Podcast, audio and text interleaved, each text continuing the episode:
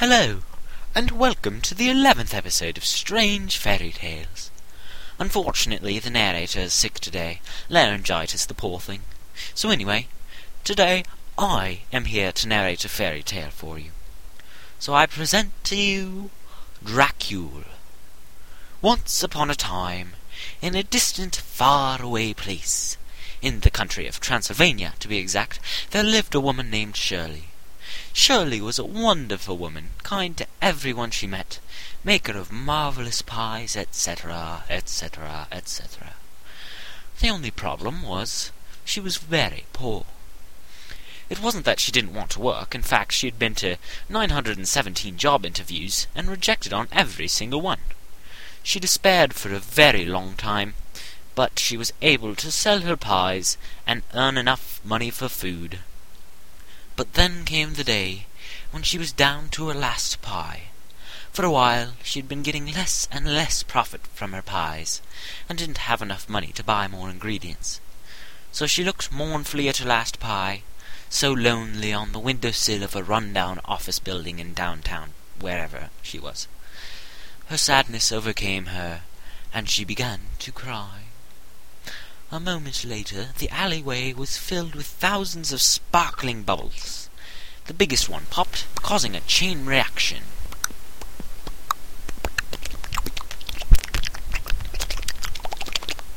Suddenly, there was a small pop, a titter, hee hee hee hee hee, and before Shirley stood, well, me. Who else would it be?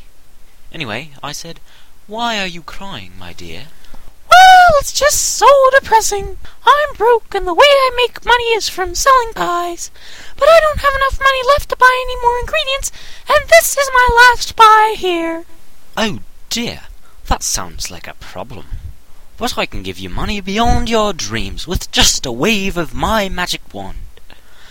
Oh, really? You do that? Of course, dear. I'm your fairy godmother. Really? Oh, well, I'd like the money, please. Oh, no, no, dear, that's not how it works. Let's play a little game. Okay. It's called Guess My Name.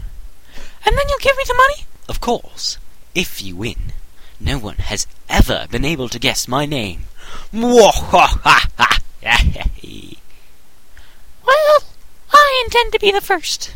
Sure you do, dear. Is it Tina? Oh, no, not at all. Try again. Misty? Nope. Next one. Uh, Glinda? Heavens, no. She guessed names for several hours. Well, is it Babette, then? Nope. All right, this has gone on long enough. Goodbye. I'll be seeing you around. No, wait! To tell the truth, I was ready to leave and get on to more urgent matters, like my grocery shopping, for example. But as I turned to leave, the smell from her last pie wafted into my nostrils. It smelt wonderful, like it could melt on the sidewalk. I believe the saying is melt in your mouth. Oh, yes. Well, You see, anyway, you mix the sayings melt in your mouth and so hot you could fry an egg on the sidewalk. yes, of course. I know what I'm saying. Sometimes I doubt that. I really do. What's this I hear about you melting stuff on the sidewalk? I better not catch you letting any of my homemade confection chocolates melting on the sidewalk. Yeah, that'd be a waste of good chocolate. I mean, really good chocolate. Anyway, Fred, the story. Right. What was I saying? What you were saying and what you should have been saying are two different things entirely. You see, Ex General. what? You are standing in the way of the recording of this podcast. Please step aside. Like this? Uh, no, I meant figuratively. As in, be quiet and let Fred speak. Fred, you were talking about the smell of the pie. Oh, yes. Thank you, dear. I tend to forget things if I'm not paying attention to them. So anyway, what was I talking about again? The, smell of the pie. Oh, yes, the pie. Anyway, it smelled like it could melt on the sidewalk. Ahem. Oh, like it could melt in your mouth. I remember.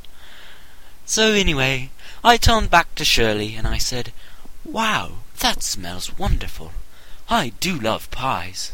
What's your point? Well, I was thinking we could make a deal. If you gave me a pie to eat, I'd pretend that you guessed my name right. And give me the money? Yes. All right. Uh, here you go.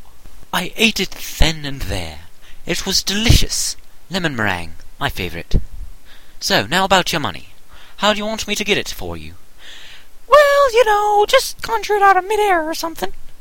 Actually, I can't do that, dear. I have to get it some way, preferably legal. Oh, I know. I can get a really rich guy to marry you. Then you can have his money. You'll be all set for the rest of your life. Sounds great, but, uh, how will you get a rich guy to marry me? I noticed a greedy gleam in her eye. If I had stopped her then, well, it's all for the best. If I had stopped her then, I wouldn't have been anywhere near as rich as I am now. And she probably would have starved to death, the poor thing. So anyway, I said, I will cast a spell on you, so that single men will find you irresistible. At least while you're single as well. You know, so it doesn't cause problems of you cheating on your husband. Oh, and I suppose I'd better make you irresistible to your husband as well, so it doesn't cause problems of your husband cheating on you. And so I waved my wand, and the spell was cast. For those of you who are wondering the difference between the squatty and the ding a ding a poof type spell casting, today's your lucky day. You see, the ding a ding a poof is simply pure magic. The hokey pokey is an ancient giant toodle ritual that concentrates or focuses your magic.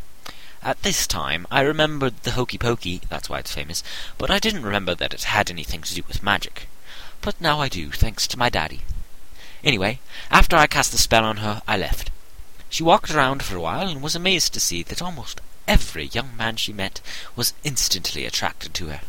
She was used to all the attention, and was a little uncomfortable with it at first, so she walked around with her head down. But still, the braver men would come up and ask her out for breakfast, or lunch, or dinner. Because of her almost constant dates, she had enough food to eat. But still, Shirley craved money. I'm not sure why, really.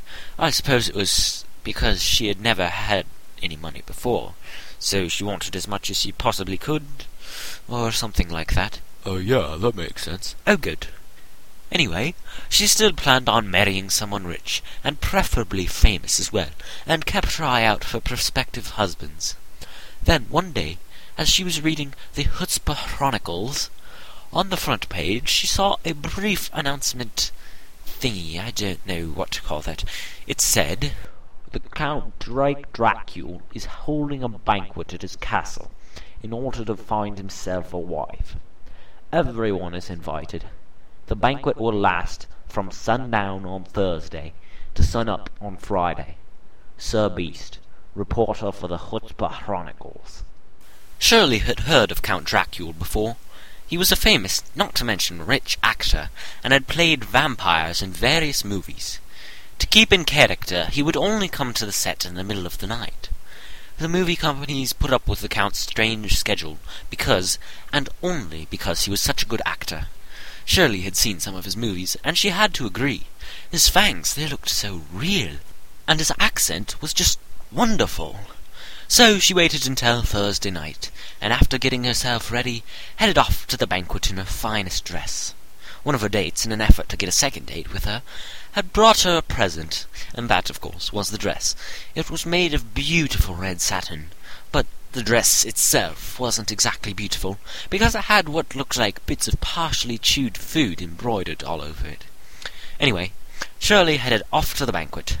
She arrived a bit late, as she had to walk because of her lack of money for transportation.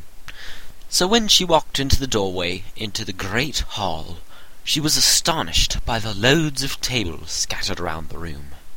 And every single man there, accompanying the, their sisters or cousins or whatever, were astonished by Shirley. She wasn't exactly pretty, mind you, but my spell of making her irresistible to unmarried men was a marvellous piece of spell work, if I do say so myself, which I do.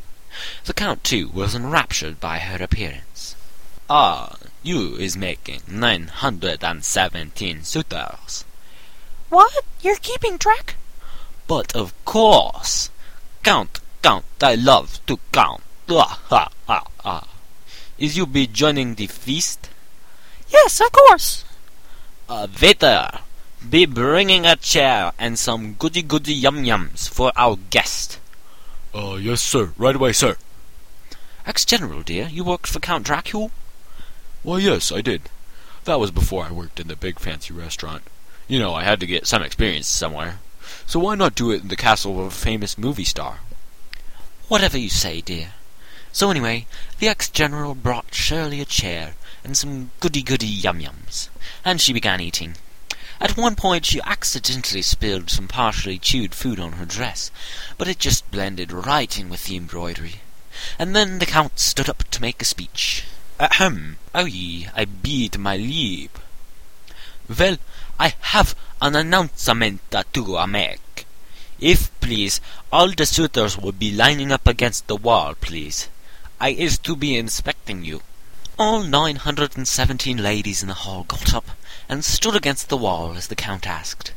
He then paced back and forth, occasionally making comments like, Ah, delicious. Wonderful. Very wonderful. Wah, ah, ah, ah. And then he stopped before Shirley and proclaimed, Here we have her, a diamond amidst all this coal! Lady, will you be my wife? Yes, of course. A portion of the wall across the hall folded up and slid out of sight to reveal an altar and a bishop person, complete with a Bible in hand. Marriage. Marriage is what brings us together today. Shirley and the Count were married and lived happily ever after. But, of course, you know that's not true. Sure, they were happy enough for a while, and had two children named Hattiv and Ollivander Alexander Lysander and all the rest et. Sure, the Count shared his money pretty much freely with Shirley, and he was always nice to her. But maybe it was the lure of the money, or the annoyance of him filling up nine hundred and seventeen chamber pots every four days, or it could have even been his paltry grammar. But no matter the case, Shirley no longer wanted the Count to be living. So she hired an assassin to come and push him off a big cliff. She watched as the assassin darted up behind the Count and shoved him over the edge. He fell down, down, down. But as he was halfway down, down, down, he morphed into a giant bat and flew away. Shirley was disappointed, and asked the assassin to try again, but this time poison him. The assassin was again unsuccessful. Because of Shirley's begging, he tried again and again and again, nine hundred and seventeen times, but he wasn't successful. He apologized to Shirley, and then retired to become a flower gardener. Throughout this ordeal, she had come to realize that Count Drake actually was a vampire. So she sharpened a wooden stake and drove it through his heart. He turned to stone, and she set him up in front of the mansion. As you all know, Shirley married nine hundred and seventeen Well, I thought he was over a thousand. Oh, no, dear. Sir Beast was wrong. She married nine hundred and seventeen. Oh, okay. So anyway, you all know the story. She married nine hundred and seventeen men and modified their wills so they left her large amounts of gold. Then, of course, they died mysteriously. In her own will, she gave me all her gold, because, you see, she always remembered that I was the one to get her all that money in the first place. So, like I told Sir Beast, someone recently accidentally pulled the stake out of the Count, and he remembered Shirley's treachery, so he came to take revenge. So now Shirley is dead, and now I am rich.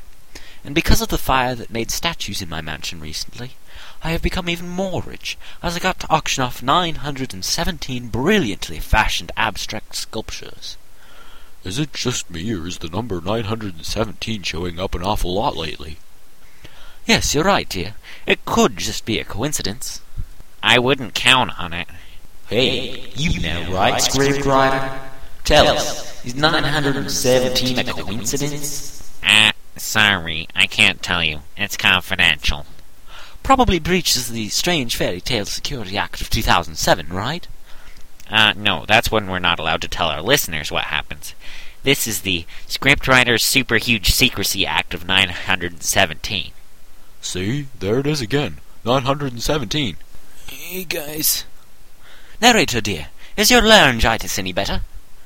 Obviously not. But look, I just found this in my room. A small portal opened, and this piece of paper came out. It says, The answer to the mystery of 917 shall be found in Egypt. There will be a scavenger hunt of sorts leading to a cryptic crypt, in which a cryptic message shall be found. Decipher this message, and you will learn the secret of the mystery of 917. Good luck. Sincerely, Chris K. Manchefs. Sounds like we're off to Egypt then. Let me get my voice back first. All right, we can do that. Well, I'm excited. I'm not. All this conversation about crypts is creepy. In any case, this will be continued in the next episode of Strange Fairy Tales. You may now clap.